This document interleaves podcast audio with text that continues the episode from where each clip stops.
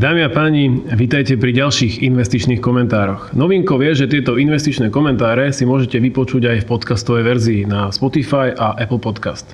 V dnešnom dieli opäť vítam medzi nami obidvoch mojich stálych hostí. Vítam medzi nami Adama Hulina. Ahoj, Pali. Martina Kalinu. Dobrý deň, prajem. Dobrý deň. Našou prvou témou bude téma, ktorá sa posledné dni a týždne spomína dosť často v médiách. Budeme sa baviť o jednej veľkej čínskej firme, ktorá má problémy. Totižto po mesiacoch, počas ktorých svetové indexy lámali rekordy a maxima, prišla trošku pochmúrnejšia realita aj nejaké prepady na akciových trhoch. A viac menej sa bavíme o výraznom spomalení tých hlavných ekonomik sveta, o vysokých cenách energií, ktoré predažujú výrobu.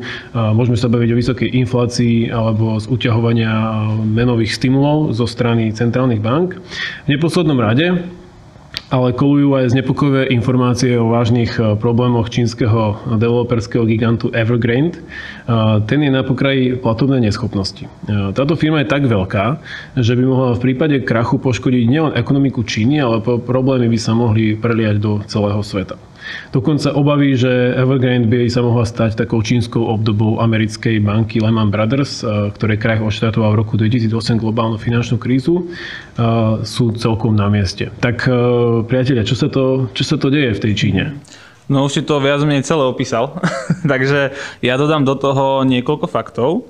Tak jeden je ten, že naozaj ten akumulovaný dlh je tam dosť vysoký, je to cez 300 miliard dolárov Takže to máte 300 miliónov krát tisíc, čo je teda celkom dosť. A veľa z toho sú úroky, ktoré presahujú aj 8%.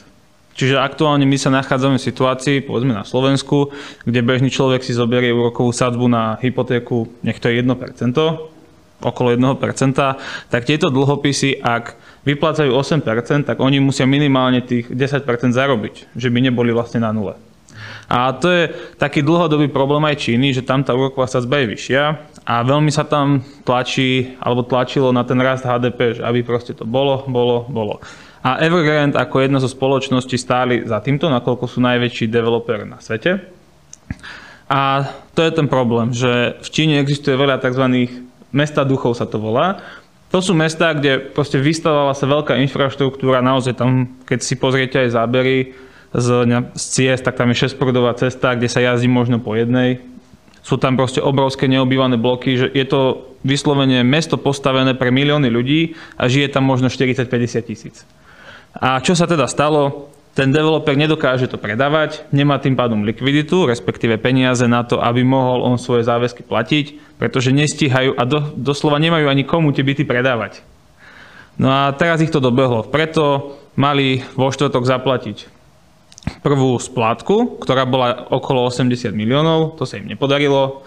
A teraz vlastne investori sú, je to tak písané, že shallow waters, alebo proste, že nevedia, čo majú čakať, nakoľko nedostali ani info od Evergrande, že či vlastne to vyplatia, nevyplatia. Oni tvrdili, že áno, teraz to nevyplatili a vlastne v piatok sa nič nestalo, ani neinformovali a majú v princípe 30 dní na to, aby, aby sa to podarilo. Čo to môže reálne spôsobiť, tak ja by som to možno ani neprirovnával ku Lehman Brothers, skôr ku slovenskej arke. To znamená, že samozrejme tie dlhopisy alebo tie akcie majú nakúpené inštitúcie celosvetovo. Ale nie je to v takom veľkom rozsahu, ako mal Lehman Brothers. Lebo Lehman Brothers ako taký, oni mali hlavne nakúpené nehnuteľnosti tiež, ale to už boli postavené fungujúce nehnuteľnosti. Toto sú neobývané nehnuteľnosti, ktoré neboli predané. Takže ten problém je tam trošku iný, odlehnúť aj od toho, že Lehman Brothers mal vlastne len odpis okolo 5 miliard. Hej, za jeden deň, čo odpísali cenu. Dobre, a keby sme to tak ešte zjednodušili, že tam sa vlastne jedná o čo, že oni majú nejaké, vydali nejaké dlhopisy, ktoré, Martin, oni nevládajú teraz splácať, alebo v čom je, vlastne, v čom je vznikol ten problém celý? Že... Presne tak, je to problém likvidity. To znamená, že keď vydáte dlhopis, o, garantujete tomu, kto si ho od vás kúpi, kto má požičia peniaze, že mu budete platiť nejaký úrok každý rok, respektíve kupón sa to volá pri dlhopise a na konci, na, pri splatnosti toho dlhopisu mu vrátite aj to, čo vám požičal. A v zásade, keďže, sú, keďže majú problémy presne s tým predajom, o, s dokončením niektorých stavieb, na ktoré naozaj reálni ľudia čakajú, alebo firmy, a s predajom tých, na ktoré nečakajú, tak tie nikto nechce, tak sa dostali do jednoducho takéto do takéto problémovej situácie. A ja by som iba doplnil Adama s tým dlhopisom. Oni už predtým nevyplatili e, jeden kupón, ale to bolo pre domácich veriteľov, pre proste ľudí z Číny. Čiže to tá čínska vláda tak nejako zaonačila a to bolo teraz pár Tí ľudia dozadu. potom zmizli. Zatiaľ nezmizli, lebo to by bolo príliš veľa zmiznutí. Zatiaľ nezmizli, ale nie. Oni im ako keby prislúbili, že nejakým spôsobom pomôžu firme Evergrande. Ale tieto dlhopisy, o ktorých hovorí Adam, problém je v tom, že to je pre medzinárodných veriteľov. Čiže to je v dolároch vyemitovaný dlhopis a nie celý dlhopis, to majú vyplatiť len kupón, len ten výnos, čo slúbia každý rok, vyše 83 miliónov v dolároch a pre zahraničných veriteľov a tam už sa obáva aj vláda, lebo to nebude len o tom, že či spoločnosť, firma proste bude mať nejaký problém o zlé meno, ale tam ide aj o to, aby krajina neutrpela, čo sa týka kreditu u zahraničia. Mm-hmm. Dobre, ja keď sa tak na to pozerám, tak chápem to tak, že ak sú akcie alebo dlhopisy tej firmy nakúpené v nejakých fondoch, tak tie fondy by mohli mať problém. Asi ľudia budú stať... Predpokladám, že akcie tej firmy hlboko klesli na nejaký čas. Klesli, klesli Ale... tak 80% asi. Čo je slušný pokles? Slušný. Najvyšší čas prestať nakupovať.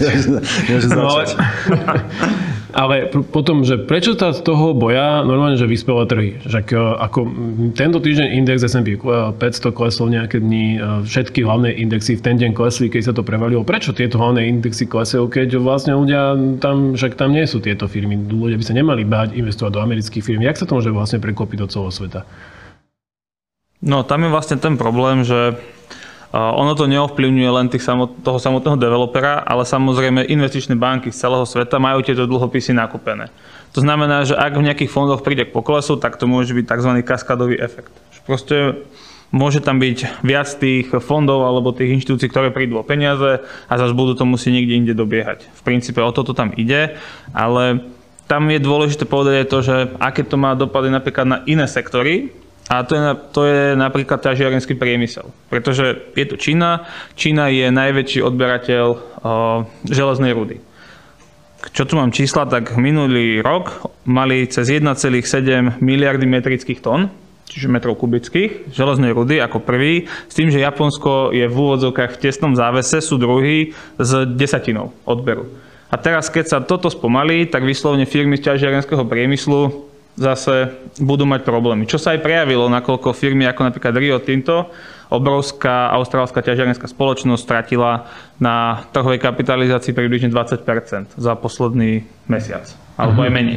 A takto sa to reťazovo preklopí možno. No a toto už sú napríklad firmy, ktoré sú aj vo svetových indexoch. Pretože je to najväčšia svetová firma, ona nie je len v Austrálii, ona má tá, napríklad táto jedna, Rio Tinto, oni majú vydané akcie aj na New Yorkskej burze, aj na londýnskej, aj na austrálskej a samozrejme tým pádom sú zahrnuté aj napríklad v v, v britskom indexe 100, tam sú zahrnutí, v americkom nie sú, ale sú aj v tom austrálskom. No a už to máš ten kaskadový efekt. Jasné, asi tie stroje potrebujú, teda tie firmy, ktoré ťažia, potrebujú nejaké stroje, tie stroje niekto vyrába, asi ich nebude toľko dodávať a tak ďalej.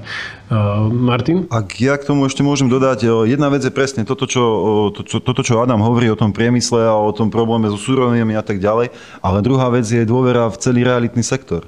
Jednoducho je to jedna z najväčších firm na svete realitných, táto čínska Evergrande. A odteraz sa budú investori proste viacej pozerať aj na tie ostatné realitné firmy, nielen čínske. Oni budú potom sledovať aj tie americké alebo tie európske, že teda či, či tá štruktúra dlhu je iná, že či majú likviditu, že, že či majú hotovosť, akým spôsobom fungujú. No a je to určitá, určité naštrbenie dôvery ako keby v sektor, celý realitný sektor pri takomto obrovskom hráčovi vlastne celosvetovo, hej, naštrbenie dôvery. Takže aj tam môže byť problém, aj preto tie trhy trošku zaváhali a klesli aj keď potom sa trošku spamätali a išli zase hore. No a práve tomu sa chcem možno dostať, že no, akože, tak ako sme to tu opísali, vyzerá to ako, že veľký problém. A veľký problém ako pre Čínu. A Čína je typ krajiny, kde sa veci riešia centrálne a mala by mať ako keby nejakú chuť to vyriešiť. A včera, my natáčame 24.9., takže sa bavíme o tom týždni, ktorý bol od pondelka do dnes a bol tam nejaký pokles, včera už bol náraz, lebo zase naopak ľudia očakávali, že napriek všetkému tá firma tú splátku zaplatí. Dnes je 24.9. a dneska ráno už vieme, že tú splátku nezaplatila zatiaľ. Uh, ako to vlastne, čo, nie je nejaká šanca, že sa to vyrieši, že tá Čína ne, nevyrieši to? Nenapumpuje do tej firmy peniaze, nepostriela tých uh, manažerov? To druhé je viac pravdepodobné ako to prvé. Ja si dovolím citovať, dneska ráno som čítal na Vltava fonde od pána Gladiša, on tam vlastne písal o tom, že treba si uvedomiť, a ja s týmto s ním súhlasím, že prečinu, či je dôležitejšie to, že budú uspokojení akcionári alebo veriteľia, alebo to, že zostane zachovaný ich systém. Takže tam je to komunizmus a pre nich je naozaj veľmi dôležité, aby zostal ten komunizmus zachovaný. Takže oni vyslovene si budú skôr brániť tú integritu, tú svoju. Takže čo si myslím, že sa reálne môže stať, to je môj názor, hej, že nie je to založené na faktoch, je to na základe toho, ako tá situácia teraz vyzerá, tak je to, že snažia sa vyriešiť ten domáci problém, čiže domáci veriteľia, ale zahraničný, ak firma skrachuje, tak budeme mať proste smolu. Mhm, čiže to sú tí kapitalisti zvonku a nech si oni tak. to vyriešia sami. Neviem, je ja nejaká mám, šanca, že sa to napraví, Martin? Ja mám úplne opačný pohľad. Mm-hmm. Ja osobne si myslím, že kvôli tomu zachovaniu tváre Číny vo svete, že oni aj teraz mám ten pocit, že ten čínsky, čínsku splátku pred, ja neviem, asi z pondelku z 20. nejakým spôsobom to tak prešli, že oni oni prislúbili odklad a že sa to vyrieši tým svojim domácim investorom a práve čínska vláda veľmi tlačila na, na, na firmu, aby vyplatila tieto dolárové. Takže z môjho pohľadu zatiaľ, ja neviem, uvidíme, ako to bude, zatiaľ z môjho pohľadu to bude tak, alebo mohlo by to byť tak, že budú hlavne chcieť zachovať tvár aj režimu, aj všetkého ostatného pred zahraničím, aby vyzerali, že oni sú tá krajina, kde to naozaj funguje a vy všetci ste dostali to, čo ste mali dostať, čiže vyplatia nejaké veci. Samozrejme, nejakých manažerov asi zavrú, myslím si, že to, že to budú exemplárne tresty, aby, aby si ostatní rozmysleli, že čo budú robiť. No a uvidíme, čo bude s, tým, s tými domácimi veriteľmi. Hm. To je zaujímavé, že tu máme taký optimistický a pesimistický pohľad a to je, to je dobré, však časom čas, čas to ukáže. Takže môže sa stať niečo dobré a to, to predikujete vy, že sa to vlastne upokojí a tie trhy sa upokoja, môže sa stať to zlé. Poďme sa možno povedať o tom, že čo najhoršie sa môže stať. Čo, si, čo najhoršie sa môže stať napríklad pre našich klientov, ktorí nakupujú naše stratégie, naše veľmi obľúbené investičné stratégie.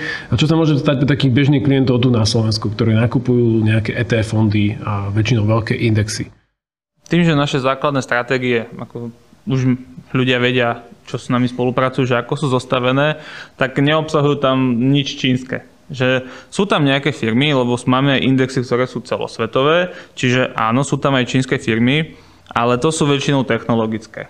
Takže a ďalej treba aj rozlišovať, že nie je Čína a Hongkong to isté. Takže pokiaľ sú firmy, ktoré sú v Hongkongu a operujú v celom svete a to, ten mainland China sa to hovorí, čiže tá stredozemná, tá hlavná Čína sa vyhýbajú alebo nemajú to ako gro podnikania, tak nebude to až tak veľmi taký veľký problém. Takže našich klientov sa to dotkne z môjho pohľadu minimálne. Keby aj tá firma skrachovala, tak e, ja by som to bral skôr ako e, možno príležitosť, lebo jasne príde panika, teraz ľudia nebudú vedieť, čo sa deje, bude chvíľkový pokles, ale ako história ukázala za posledných 100 rokov, tak bude to proste, tá cena aj tak pôjde vyššie, lebo inflácia, lebo úrokové sadzby, lebo proste stále sa niekam posúva. Mm-hmm. Čiže e, ľudia, ktorí majú nakúpené v tých veľkých indexoch celosvetových, amerických, európskych, najmä takými, ktorí sa zaoberáme, my by mali byť skôr či neskôr. Pôvodne možno to bude pre nich príležitosť, ak sa stane to najhoršie. Budú nejakí e, klienti, ktorí budú mať problém, alebo čo sú tie investície, ktorých by ľudia mohli mať problém, keby sa toto stalo? Teoreticky by mohli mať problém tí klienti, ktorí majú nakúpené tie fondy zo, zo sektoru emerging markets, o tie rozvíjajúce sa trhy, tam Čína väčšinou hrá dosť veľkú úlohu, pokiaľ to taký celosvetový, celosvetový fond. O, tí by teoreticky mohli mať problém o, pri tých veľkých indexoch. Nejaké zaváhanie určite bude, alebo nejaký pokles, ak by došlo k najhoršiemu, že to pustia ako keby neriadenie do krachu lebo druhý taký psychologický faktor, ja mám pocit, že je teraz ten, že trhy sú vysoko, už tento rok neviem koľkokrát aj S&P 500 prekonalo rekordy a jednoducho každé, každá ako keby zlá alebo negatívna správa je taký impuls pre tých medvedov proste na ten výpredaj a na to, že teraz kone, že áno, už to prišlo, my to hovoríme už dávno a teraz je to tu a už to padá, pozrite sa, hej. Lenže dva dní to padá, alebo tri, potom sa to zastaví a tri dní to rastie, tak bodaj by to tak bolo aj ďalej, že to nebude mať veľký vplyv. Ja som sa napríklad pozeral do, do fondu, ktorý máme v konzervatívnej stratégii do dlhopisového fondu iShares Aggregate Global Bonds je tam 8 tisíc, 8 tisíc dlhopisov, ale napríklad Evergrande tam nie je. Hej, a na tých prvých pozíciách som sa pozrel, aké sú firmy, alebo na tých prvých možno 50 pozíciách, tak tam čínske firmy veľmi nie sú. Čiže ani tých konzervatívnych klientov našich v takomto širokom indexe by to nemalo nejako veľmi ovplyvniť. Dobre, tak poďme si z toho nejaký záver. Plyne z toho nejaké poučenie alebo niečo, čo by sme si mohli z toho vziať z takéhoto prípadu? plynie. A ja by som doplnil ešte aj to, čo máte hovoril. Tam presne ten psychologický efekt, mi to teraz napadlo, ako to on spomenul, tak vráťme sa trošku do minulosti, napríklad aj Lehman Brothers alebo Wirecard, proste v Európe Wirecard to bola firma, ktorá sa snažila spracovať transakcie, nakoniec sa zistilo, že tam boli podvody, dokonca bola aj v nemeckých indexoch obrovská firma a už neexistuje. Čo tým chcem povedať je to, že firmy samozrejme sa snažia ututlávať tú realitu až do posledného možného momentu, kedy už to je neúnosné a už to musia povedať. Takže my sa môžeme len domnievať, aj keď sú nejaké správy, treba si uvedomiť, že Čína, oni veľmi radi manipulujú aj s datami. Tam veľa veľkých inštitucionálnych investorov odišlo celkovo z Číny, lebo tam sa nedá ani veriť tým dátam, ktoré vlastne odtiaľ niekedy prichádzajú. Takže my ani vlastne nevieme, v akom probléme to môže byť preto aj ten môj pesimistický scenár, lebo vidíme aj to, že teraz nie len Evergrande, ale aj ostatné čínske spoločnosti mali od začiatku roka pokles 30%, lebo čínska vláda povedala, že proste nebudú mať také veľké zisky. Hej? Proste oni sa rozhodli, tak to tak bude. A preto si myslím, že to môže dopadnúť, ako to môže. Ale aké je to ponaučenie, tak to je naozaj to, že ja to tak poviem, že vyhybať sa krajinám, ktoré proste majú inú politiku ako, ako máme my, že proste sú buď komunistické alebo ináč riadené, že nie sú to kapitalistické krajiny. Lebo ten motív úplne iný ako investičný tam môže byť schovaný. Hej, že to je, to je také, také moje ponaučenie, že aj sám to dobre vie, že klienti, či už moji alebo naši, alebo aj pri zostaní tých portfólií to vedia, že nemá, nemám osobne rád moc emerging markets, takže vyhybať sa tomu, lebo takéto situácie sa tam stávajú. Hej, nehovoriac o tom, že to, čo sa deje v Brazílii, to nikto nekomentuje, lebo to nie je zaujímavé. Ale Čína je samozrejme veľká. No tak ja si myslím, ja som optimista aj preto, pretože verím, že neprídu dve pohromy za dva roky z jednej krajiny. už minulý rok sme mali koronu z Číny, tak snáď, snáď toto už nebude taká globálna pohroma. Ale nezabúdaj, že skoro všetko je teraz made in China. No to je pravda. Eh, dobre, však na budúcnosti je najkrajšie to, že stačí, stačí si na ňu počkať a uvidíme, ako to dopadne. Eh, Dajme pani, toto boli ďalšie investičné komentáre spoločnosti Brokery a nájsť ich môžete aj na obľúbených streamovacích platformách ako je Spotify a Apple Podcast. A pri ďalších investičných komentároch sa budeme na vás tešiť s Adamom Hulinom a s Martinom Kalinom. Ahojte, pekný deň. Majte sa, dovi. Ahojte.